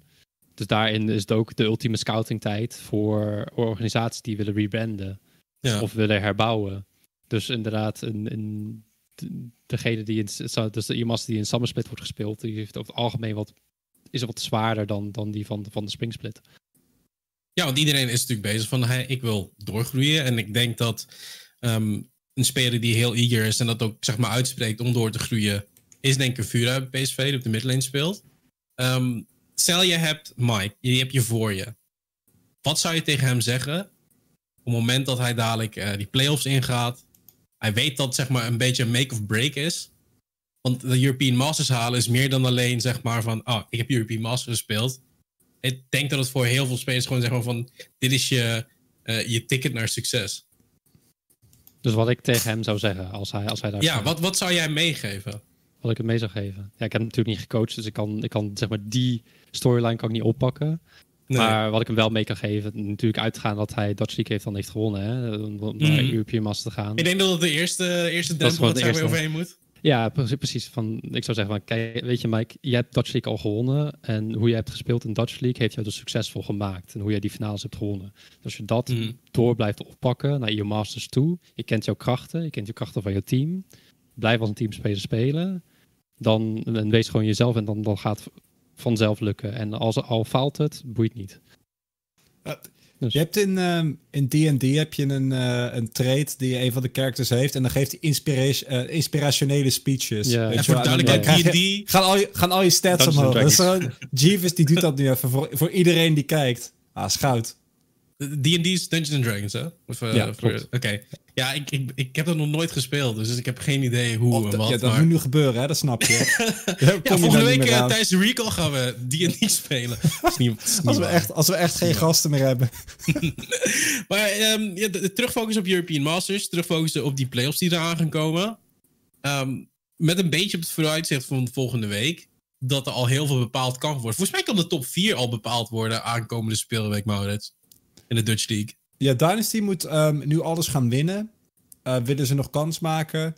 En ik denk dat er ook nog een scenario is waarbij Lone Lions het niet haalt. Maar dan heb je het wel over randscenario. Zo hoe het er nu uitziet is dat het ehm Frail, PSV, eh Echo Zulu en, en Lone Lions wordt. De volgorde blijft nog een beetje eh, wishy-washy. Waarschijnlijk veel op één.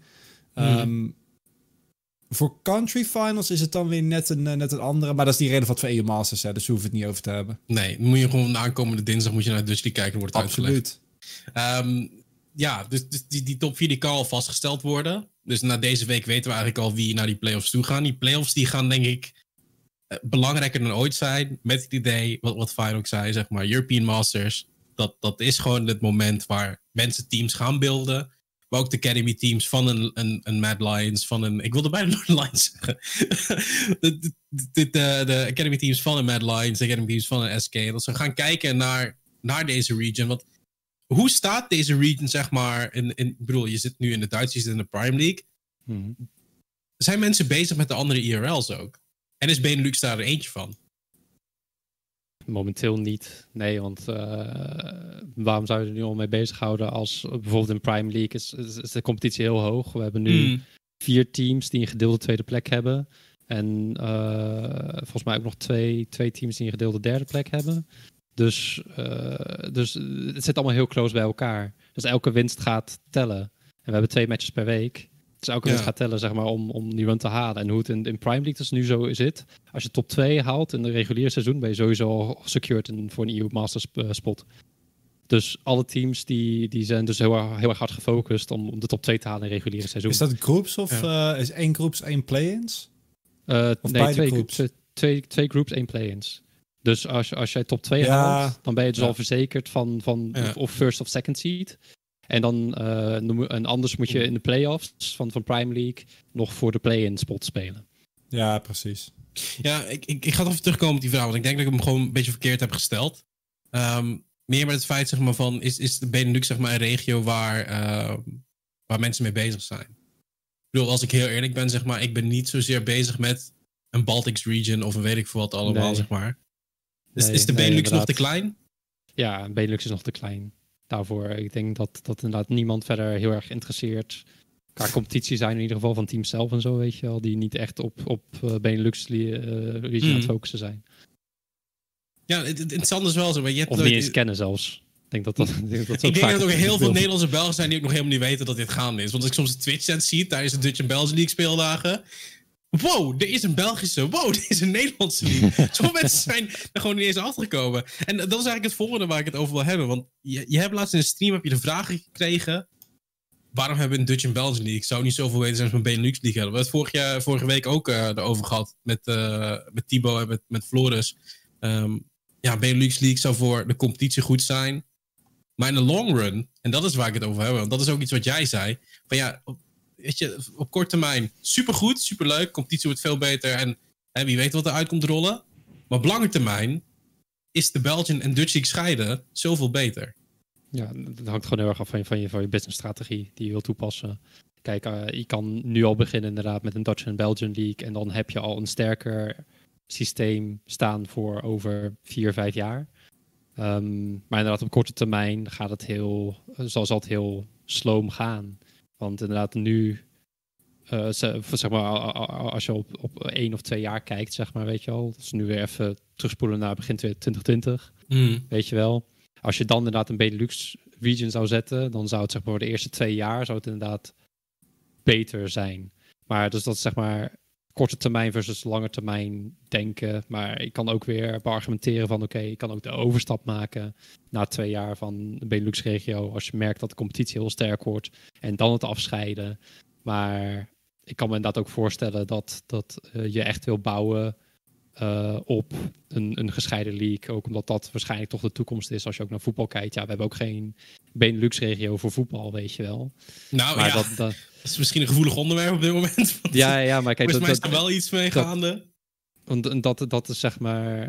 Maar dan spreken we ook over tien jaar of zo misschien, weet je wel. Dus mm het hangt, hangt van heel erg af voor, voor de aanpak. En ik neem aan dat jullie daar ook allemaal over, over na hebben gedacht... en dat hebben met elkaar hebben afgewogen. Ja, dus Maurits en ik hebben er helaas niks mee te maken. Ik bedoel... Ja, oké, okay, maar uh, voor, jongens, voor ga je staan, doe je ding. Ja, Maar Casters bepalen toch alles? Wij bepalen wanneer de game start. We bepalen wat er allemaal gebeurt qua content. We bepalen wie er wint. dit nou niet ja. naar de rest vertelt, Colin. Ah ja, nou ja, ik wil die illusie gewoon hoog houden. nee, en, en maar... Um, dus dat is gewoon een keuze die je, die je overweegt. Kijk, ik, ik blijf bij inderdaad bij punt echt... Als je heel erg naar het lange termijn kijkt, over, over inderdaad vijf jaar of zo, dan mm. is scheiden beter. Als je daar echt op wil bouwen. En anders, als je, als je nu eerst een soort van korte termijn boost wil geven, dan zou ik inderdaad ook zeggen, dan doe dan maar bij uh, een Benelux-regio. Maar als, als het zo kan groeien, op deze manier, waarop je dan misschien ook wel een sterkere fundering hebt, omdat je natuurlijk al jaren ervaring hebt, werkende naar die komende vijf jaar, zeg maar, weet je, met de gescheiden league, dan gaan die hmm. leagues waarschijnlijk ook beter functioneren. Fijn, ik ga jou um, denkbeeldig nu één uh, één sleutel geven. Met die sleutel kan jij oh, okay. een ding veranderen in de Benelux wat ons heel erg vooruit zou gaan helpen. Dat is één ding. Waardoor jij denkt, ja, dan moet je hard over nadenken. Hè? Ja, moet ik inderdaad heel hard over Ik ga, nadenken. ik ga hem ook bij Maurits neerleggen, weet je wel. Dan kan, als Maurits het sneller weet, heb jij nog meer tijd. Dus ik ga je een beetje een, eh, een soort cheater die ik al hier geven. Um, Maurits, één sleutel, je mag één ding veranderen. Wat, wat nu direct veranderen, wat je denkt van dat is high impact. Eh, weet ik veel. eh, een paar extra mail investeren. Gewoon er- ergens een investeerder vinden die zegt: Ik gooi wel een paar mail die leak in. Zodat we een eh, fulltime structuur kunnen zetten. een ander antwoord dan een bank beroven. Ik bedoel, Ja, dit, hey, dit is ja, iets wat ja, standaard ja, terugkomt. Colin, jij geeft geen limieten. ja. Jij geeft geen, jij geeft Oké, geen, bij geen deze grenzen. limiet. Geen Bij geld. deze limiet. Geen geld. Je mag niet, zeg maar, geld investeren. Ik bedoel, hè. Ja, ik, zo, van je een grote ogen van, ja, wat moet ik gaan zeggen Ja, nu? wat moet ik dan gaan zeggen als het inderdaad niet, niet, ik, niet ga het over... toen niet, ik ga het toen niet makkelijk Nee, maken. Geen hoor. Ik bedoel, middelen. Nee, want kijk, we, we, we missen gewoon durfkapitaal. Kijk hoe e-sports is, eh, is gegroeid. Ook in, in landen zoals Spanje, Frankrijk. Er was gewoon veel durfkapitaal beschikbaar. En dat is iets wat we nu in Benelux niet hebben. Dus of inderdaad, we moeten durfkapitaal hebben. Of, I guess... of, Ja. eh, of, of, of inderdaad gewoon, ster- gewoon de, investeren in, in, in, in sterkere coaching. Ja, I, I don't know. Want zeg maar, spelers zelf Oh. gaan het niet, niet Oeh, redden. sterk. Ik heb een goeie. Ik heb een goeie. Ik eh, denk dat het heel goed is als we ehm, kennis, eh, een, een systeem opzetten om kennis vast te houden binnen de Benelux. En dat kan heel ja. breed. Zoiets. Voor organisaties, voor coaches. Eh, je wil eigenlijk gewoon zeg maar een, dat jij een soort van centraal punt hebt waar je heen gaat als beginnende organisatie. Je wil een caster worden, je wil een speler worden, je wil een coach worden. En dat je dan daadwerkelijk op weg gestuurd kan worden met dit is de basis ervan. En dat is nooit voldoende.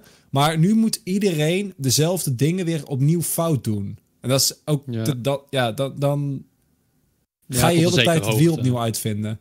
Tot een zekere hoogte moeten ze dezelfde fouten maken. Maar inderdaad, het, het, het opleiden.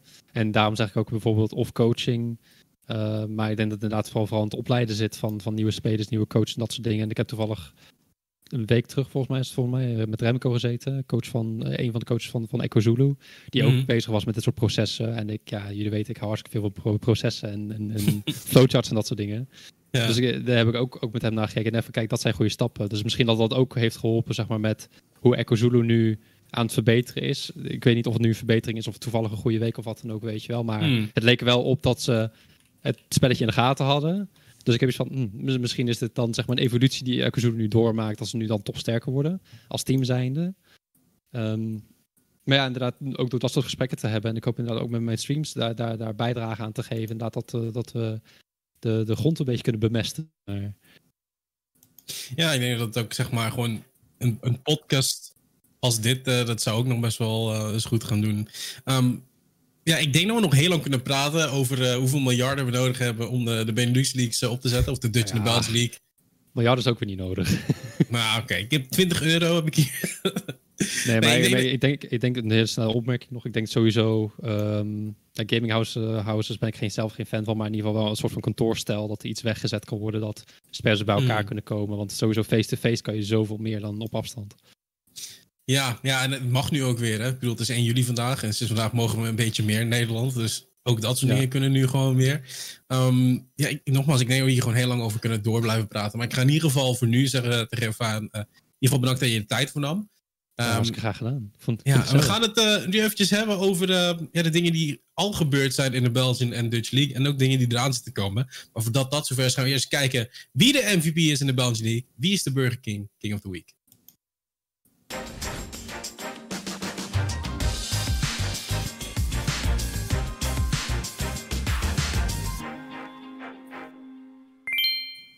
Ik was even aan het wachten op het kroontje, maar het kroontje is uiteindelijk wel. Ja, jullie hadden het erover. Bardo is voor Ja, mij de. MVP-player. Wie had dat nou verwacht? Ik bedoel, zijn Blitzcrank heeft mogelijk wel eh gebardo V9 uh, Vion. Ja, ben ik zeker mee eens. Want ik, ik betwijfel eigenlijk nog of Ethan had wel wat kunnen winnen zonder echt de, de, de, zo, de sterke performance van Bardo Blitzcrank. Want hij heeft echt hele zieke picks kunnen maken. Ook lantern cancels en zo op de. Blitzcrank. Oh, Die, oh, die echt super ziek waren. Ja, oh. van, ja, Het waren er drie Ja. in één game. Dat is niet oké. Maar nee, volgens mij is die, dit eh, een van de weinige keren, Maurits, dat we een support als MVP hebben. We hebben daar in de Dutch League hebben we al wel gehad. Antrax natuurlijk. Ehm, en ja, Bardo. eh, ja. ja. Wat moet je nou meer, ja, wat, veel- wat moet je nou meer over zeggen? Ja, het is voor iedereen duidelijk. Ik denk ook dat we eh, gewoon echt heel, heel veel problemen hadden gehad als we nu iemand anders hadden gekozen. Ik had eigenlijk gewoon puur voor de grap nog iemand anders willen, willen zien. En dan vervolgens toch Bardo. Het, het, het was gewoon te goed. Ja, je kan niet op zijn performance heen. Nou, ik, is Bardo zijn titel nu kwijt als Bart OTP, uh, Fajan? Ja, hij kan een name change doen van Bardo das Water naar Bardo das Hugo. Ja, moet, is nog een work in progress, die naam. Uh, laten we even kijken wat het schema is voor de Belgian League. Uh, wat er aankomende weken te zien gaat zijn. Want hoe spannend is het op dit moment in de Belgian League, Maurits? Nou, de Belgian League is, uh, ik denk qua ranking dat er niet per se heel veel verandering nog in gaat komen. Um, want ik zie Sector niet, ondanks het feit dat ze verloren hebben, misschien dat de game tegen KVM een close wordt, maar daarbuiten, die gaan niet ineens verliezen van 7 en Brussels Guardians of RCA. Ik denk dat RCA zwaar aan het onderperformen is. En met hoe het er momenteel uitziet, zijn KVM en ETRA teams die sowieso de playoffs in gaan komen. En krijg je eigenlijk een beetje een vergelijkbare situatie bij Dutch League, waarbij Sector 1, KVM, ETRA allemaal redelijk zeker van playoffs lijken. En het dan mm. de vraag wordt of het Guardians, uh, 7M of RCA wordt die dan er nog bij komt. Ja, als je hier naar kijkt, zeg maar, de playoffs dream voor 7M is nog steeds alive. Kijk, 2-4 staan ze nu uh, win-lose. Brussels Guardians ook. En Anderlecht staat 2-5. Ja, die hebben een game meer gespeeld natuurlijk. Um, ja, Seven is een beetje een rookie team. Like, hoe mooi zou het zijn als je je eerste split Belgian League ook meteen play-off zou gaan halen? Um, als je hier naar kijkt, wat, wat, wat is voor jou een beetje prognose van wat er gaat gebeuren in de Belgian League? Wie gaat van die bottom drie alsnog de play-offs halen? Oh, ik, ik, zou, ik zou mijn god niet weten, eerlijk gezegd. Nee, vind je moeilijk? Ik zou het echt, nee, ik zou het echt niet weten. Want ik vind, ik, ik kijk van, van, van KVM, Aethra en, en Sector 1 kan ik heel goed zeggen, oké, die dat zijn een beetje teams die elkaar gewaagd zijn. Mm. Maar aan de bottom 3, ik heb ook eerlijk gezegd niet mega veel games van hun gezien, omdat die niet vaak zou, zou niet veel mijn reviews maken, komen. Jongen. Ma maakt dus, niet heel veel uit. nee, dus ik denk, uh, ik denk dat je, dat je een, hoed, uh, een paar briefjes in de hoed kan doen en dan iemand willekeurig kan trekken en dan misschien ook dat die doorheen komt. Ik zou echt niet weten. Ja, ik denk dat het ook een hele goede, uh, goed moment zeg maar, om te gaan kijken naar de komende speeldag van de Belgian League aanstaande maandag. Want er kan letterlijk van alles gebeuren. de featured matchup overigens in de Belgian League gaat KV Mechelen tegen Ether zijn. En dat is vooral gebaseerd op het feit dat we daar kunnen zien hoe goed is KV Mechelen en is Etra beter geworden of niet, Maurits? Ja, wat KVM lijkt uh, ook nog op basis van de afgelopen week. Uh, ondanks het feit dat Etra dus net de win heeft gepakt tegen Sector 1, dat ook gewoon heel goed gespeeld heeft. Denk ik als je gaat kijken naar puur qua basis lijkt uh, ehm, KVM fundamentally echt een heel goed team. Als je kijkt naar dingen zoals uh, de manier waarop ze over de map roteren, consistente jungle support roams, um, hoe ze vision control opzetten rond objectives, hoe ze altijd op eh, de tempo leads pakken rond objectives, zijn allemaal dingen die in de Belgian League eigenlijk weinig gebeuren. Zoals een Sector 1, die deden dat vroeger altijd heel goed. Maar de laatste tijd zijn ze vooral natuurlijk gewoon mechanically zo overpowering... dat je ook weg kan komen met dat minder doen. Mm. Um, maar Etra heeft wel laten zien dat één, mechanically is een sterk team. En ja, wat, hoe bereid je je voor op uh, mensen die aan de ene kant zoveel ervaring hebben. Een Sliver die ineens weer de gin eruit trekt. En volgens mij uiteindelijk ook een perfect KDA erop had. En gewoon een absurd goede game had. Tuomari die alles speelt. En dan al die uh, nieuwe gasten erbij. Het is uh, echt een gave match. Echt, kijk heel erg uit naar, naar die te cast. Want ik, ik, ik denk dat het een 60-40 is voor KVM. Maar ik denk dat beide teams ook zullen erkennen dat ze een waardige tegenstander hebben in elkaar. 60-40 voor KVM, File, mee eens? Uh, zou ik ook zeggen, ja. Want ik denk dat vooral deze matchup heel, heel veel gaat over de nuances. Want als ik bijvoorbeeld naar, ook naar KVM-games kijk, ja, fundamenteel zien ze er redelijk sterk uit. Maar ze missen nog echt de, de, de, kleine details over hoe ze bijvoorbeeld matchups in lane kunnen manipuleren met jungle-interactie. En waardoor ze nog meer voordelen eruit uit kunnen halen. En tegen een sterk ervaren teams zoals Aethra, weet je wel. Die zijn misschien niet mechanically super sterk of zo, weet je wel. Maar ze zijn, het, ja, het zijn wel gewoon, gewoon, sterke spelers. Ze weten redelijk wat ze moeten doen, weet je wel. Dus ik denk dat mm. KVM vooral op de, op de nuances moet gaan spelen. Maar Aethra dat we zoveel mogelijk wil vertragen. Ja, je hebt het over sterke spelers gehad. En we hebben ook sterke spelers in de Dutch League. Want met dat alles over de België gezegd hebben, gaan we ook even kijken wie de MVP geworden is in de Dutch League. Ja, dit, dit kon ik niet anders, hè. Kijk hem ook staan, Maurits. De boogeyman is back. Ik ja. dus met Lener Baba. Weet je, ik, uh, Baba was ook een van de eerste spelers die ik ooit geïnterviewd heb. Toen hij nog uh, voor Dynasty uh, in de BPL speelde. Mm. Het is gewoon zo'n zo'n relaxte, fijne vent. Dat hij dan gewoon even twee games turbo smurft op Oriana en Corki is wel gewoon mooi om te zien. Want wat er dus gebeurde die eerste game, nou, dat, geweldige performance, is fenomenaal. Maar hij had dus ook al eerder, uh, wat was het, twee, twee, drie weken geleden, ook al een MVP bijna performance op Oriana. Toen zag ik die Oriana geband worden, dacht ik die tweede game van, ja oké, weet je, dan zal die hier wat minder impact hebben. Maar dat was ook helemaal niet zo. Um, dus het is mooi om te zien. Het is gewoon ook een signaal dat Echo Zulu een team is waarbij hoeven ze eigenlijk verwachten dat ze zouden performen aan het begin van de spring split. Namelijk de ervaring, de diepgang van die spelers, de kant die ze hebben, de diversiteit. Um, komt nu met die nieuwe line-up met Samson Dolly nog zoveel beter tot hun recht. En het ziet er gewoon allemaal heel goed uit. Ja, het is leuk dat je erover begint. Want, want uh, we hebben het over Babel, zeg maar, niet heel goed performed heeft. Twee Smurf games neerzet, om het maar in termen te houden. Um, ik denk dat Donnie daar ook een heel goed aandeel in heeft gehad, of niet? Ja, zeker weten. Want ik, ik volgens mij ook eerder deze, deze talkshow ook al benoemd dat Donny op Elise, uh, in ieder geval de game tegen PSV, was hij heel creatief. Uh, en hij heeft ook de juiste, uh, de juiste kant gecoverd, ook voor, voor de botlane matchup. Dus dat was wel zo'n nuance waarin hij begreep hoe hij een matchup kon manipuleren met jungle interactie. Dus, mm. En die heeft ook zo een weg kunnen vinden dat hij uh, Nidalee een, een flash had kunnen forceren. En daarmee heeft hij heel veel tempo gewonnen en heeft hij eigenlijk de, de hele game botside vision kunnen houden. En hij heeft gewoon een ijzersterke performance opgehad. Ga, ga je deze game ooit reviewen? Of? Uh, de, daar... Ja, wacht, volgens mij heb ik deze vandaag wel gereviewd. Wacht, je hebt vandaag al gereviewd? Ja, volgens mij heb ik deze vandaag gereviewd. dus we kunnen hem uh, op de VOD terugkijken. Ja, op, uh, ja. Is, is het gewoon Jeeves of Jeeves LOL? Jeeves LOL, ja.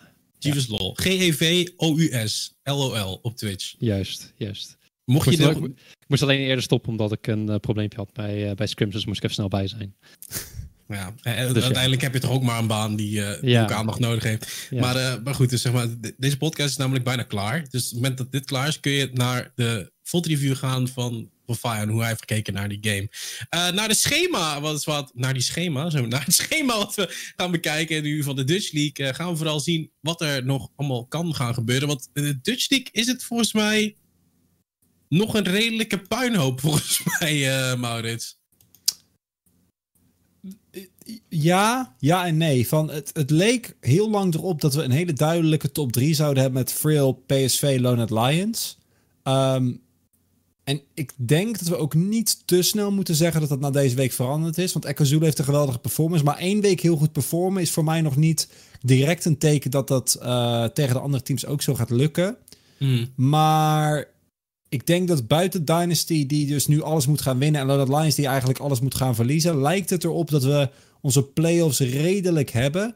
Maar waar ik vooral naar uitkijk, is zien in welke vorm zijn deze teams in playoffs. Want we hebben gezien, als jij mij um, mid-game uh, vorige split, week 5 gevraagd had of de Fuse Kids de split ging winnen, had ik ook nee gezegd. Al heb ik volgens mij wel helemaal aan het begin van de split gepredict dat het PSV het reguliere seizoen zou winnen.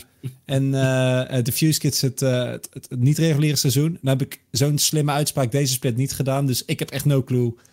Ik kijk heel erg naar playoffs, omdat dat is, de, dat is waarop de druk er echt op staat. En dat is waar de performance uit moet komen. En ik vind het moeilijk om te callen, want we hebben vier teams met allemaal een sterke identiteit.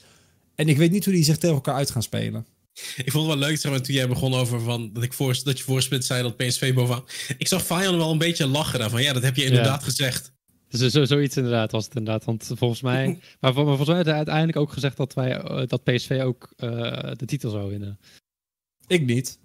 Ik, niet. Ik, okay. ik, ik, had, ik had namelijk, ik werd hier nog om gemeend. Het feit dat ik zei dat de Fuse Kids uiteindelijk wel zou winnen. Oké, okay, oké. Okay. Oké, ja, ik, ik, ik even, even een beetje credit pakken, jongens. ja. Zo goed zijn mijn predicties niet. Moswarm die streeft me voorbij, dus ik moet doen met vergaande glorie. uh, de featured matchup uh, voor deze week, ja, het viel al een beetje, is uh, Dynasty tegen Lone Lions. En Dynasty, wat toch wel aardig goed zijn game weet te spelen, early game. Uh, maar naarmate we dan pivoten naar die midgame, is het toch altijd wel een beetje een, ja, nog steeds wel een issue aan de kant van Dynasty. En die transitie van early naar midgame, ik denk niet dat dat het enige team is dat er last van heeft, Fajan. Uh, sorry, ik kan nogmaals herhalen. De transitie van early naar midgame, dat dat heel moeilijk is voor teams. Oh ja, dat is altijd een drama. Dus bij elk team is dat eigenlijk wel een drama. Midgame is ook heel ingewikkeld wat dat betreft. Want er zijn ineens zoveel. Ineens wordt het spel opengegooid. Er zijn ineens zoveel mogelijkheden. Mm. En kijk, een late game weet je wel een beetje, hoe het gaat. Want dan is er Baron en zo, weet je wel. Dan is het Dragon. Dus dat kan nog redelijk, eh, redelijk, ehm daar kun je nog redelijk verwachtingen van stellen. Maar midgame eh is, is best wel chaos, zeg maar. Omdat er Ja. zoveel mogelijkheden zijn. Hoe breek je de game open? Hoe pak je het van, van daaruit? En sowieso ben ik een heel groot criticus van, van de Rift Herald swap. Die 9 van 10 keer niet goed gaat. Of niet klopt. Of niet logisch is. Mhm. Ehm, en maar, kijk, en ik hoop, ik hoop ook, ook door middel van mijn streams dat daar ook een beetje meer duidelijkheid over kan krijgen. Van oké, hoe ga je daar met midgame om? Want de truc is voor, vooral van midgame is begrijpen van oké, waar zitten jouw item spikes? Wanneer ben je sterk? Welke hoe in, wat is de interactie tussen jouw team tegen jouw tegenstander? En waar kan je vooral lokaal dingen forceren? In welke matchups? En daaruit een basis creëren. Om daaruit voor een objective op te zetten die je over twee minuten aankomt of zo, weet je wel, zoiets. Ja. Ja, dat klinkt heel ingewikkeld. Ik moet zeggen, van, voor mij, ik zou hier ook nooit uitkomen. Ik denk dat daarom ook gewoon lekker caster ben geworden. Ik vond het ook wel prima. Eh, maar, deze matchup, eh, Dynasty Lone Alliance, eh, maar het- die zou best wel spannend kunnen worden. Ja, want het zijn beide teams die het in de early game doen. En we zagen afgelopen week dat Dynasty de pressure, naar mijn gevoel, iets te veel werd. Plus Donny die een fenomenale early ga- game had op de Elise. En heel goed vision control had, waardoor Lian niet echt dingen op kon starten.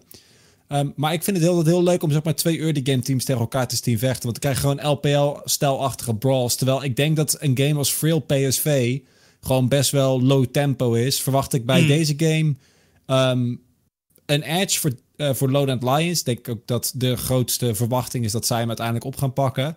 Maar die early game, die zie ik wel beide kanten op gaan. Dat is wel iets waar ik eh, met, met heel veel plezier nu al naar ga kijken. Want zeker als play-by-play caster is dat echt eh, om heel Ja. blij van te worden. Ja, maar die early game die moet denk voornamelijk uit de jungle komen. Eh, vandaar dat we ook hebben gekozen voor die feature matchup tussen Hades en Lian, oftewel Red Nose Panda. Ehm, deze twee jungles hebben eigenlijk wel een redelijk zelfde stijl in mijn ogen, Fine. Is dat terecht dat ik dat zeg? Eh, nou ja, kijk, eh, Hades heeft natuurlijk super veel Lee Sin gespeeld. En die, die, die houdt van de agressieve champions ook. Heeft natuurlijk in de Feud Kids afgelopen split veel moeten afzien. Met, Hmm. met, met een andere rol die hij moest oppakken. Ehm, en, en we zagen inderdaad van Lian. Sejuani? Wil je, Sejuani, je hem dat ook weer doen? Sex, Gragas. Ehm, maar inderdaad, ook met Lian, die, ehm, die heb ik ook voorgesplit veel eh, proactieve plays zien maken. Waarop inderdaad Dynasty een, een voordeel uit kon halen. Dus ik denk, ik denk dat het inderdaad wel toepasselijk is. Dus dat het wel een matchup gaat zijn tussen junglers, ja. Ja, we moeten het gaan zien. Eh, aanstaande maandag eh, vanaf kwart voor zeven is daar de Belgian League weer met de zesde speelweek ondertussen. Gaat hard, het gaat hard. En op eh, dinsdag vanaf kwart ja. voor zeven eh, de Dutch League. Eh, gaat Dynasty nog een kans hebben of ja, ziet het er misschien niet zo goed voor ze uit. Maar één grote troost is er wel. Die ga ik nu niet uitleggen. Daarvoor zul je echt dinsdag moeten gaan kijken. Volgende week zijn we er weer. Vanaf eh 7 uur hier op dit Twitch-kanaal Store. Vergeet dus ook zeker niet te volgen. Eh, maandag en dinsdag dus de, de Belgian en de Dutch League. Fijn, nogmaals bedankt dat je hier was. Jullie ook bedankt. Ja, me genoegen. Nou, Maurits, jij ook bedankt. En eh, mocht je nou net eh, ergens in zijn geskipt, dan kun je dit eh, terugvinden. Onder andere op Spotify en Apple Podcast. Eh dan kun je me vanavond nog wel vinden als het goed is. Het zal wel ergens een laat uurtje zijn. Je kan het vinden op YouTube. En volgende week nogmaals zijn we weer vanaf 7 uur op dit kanaal. Dus tot de volgende keer. Doei!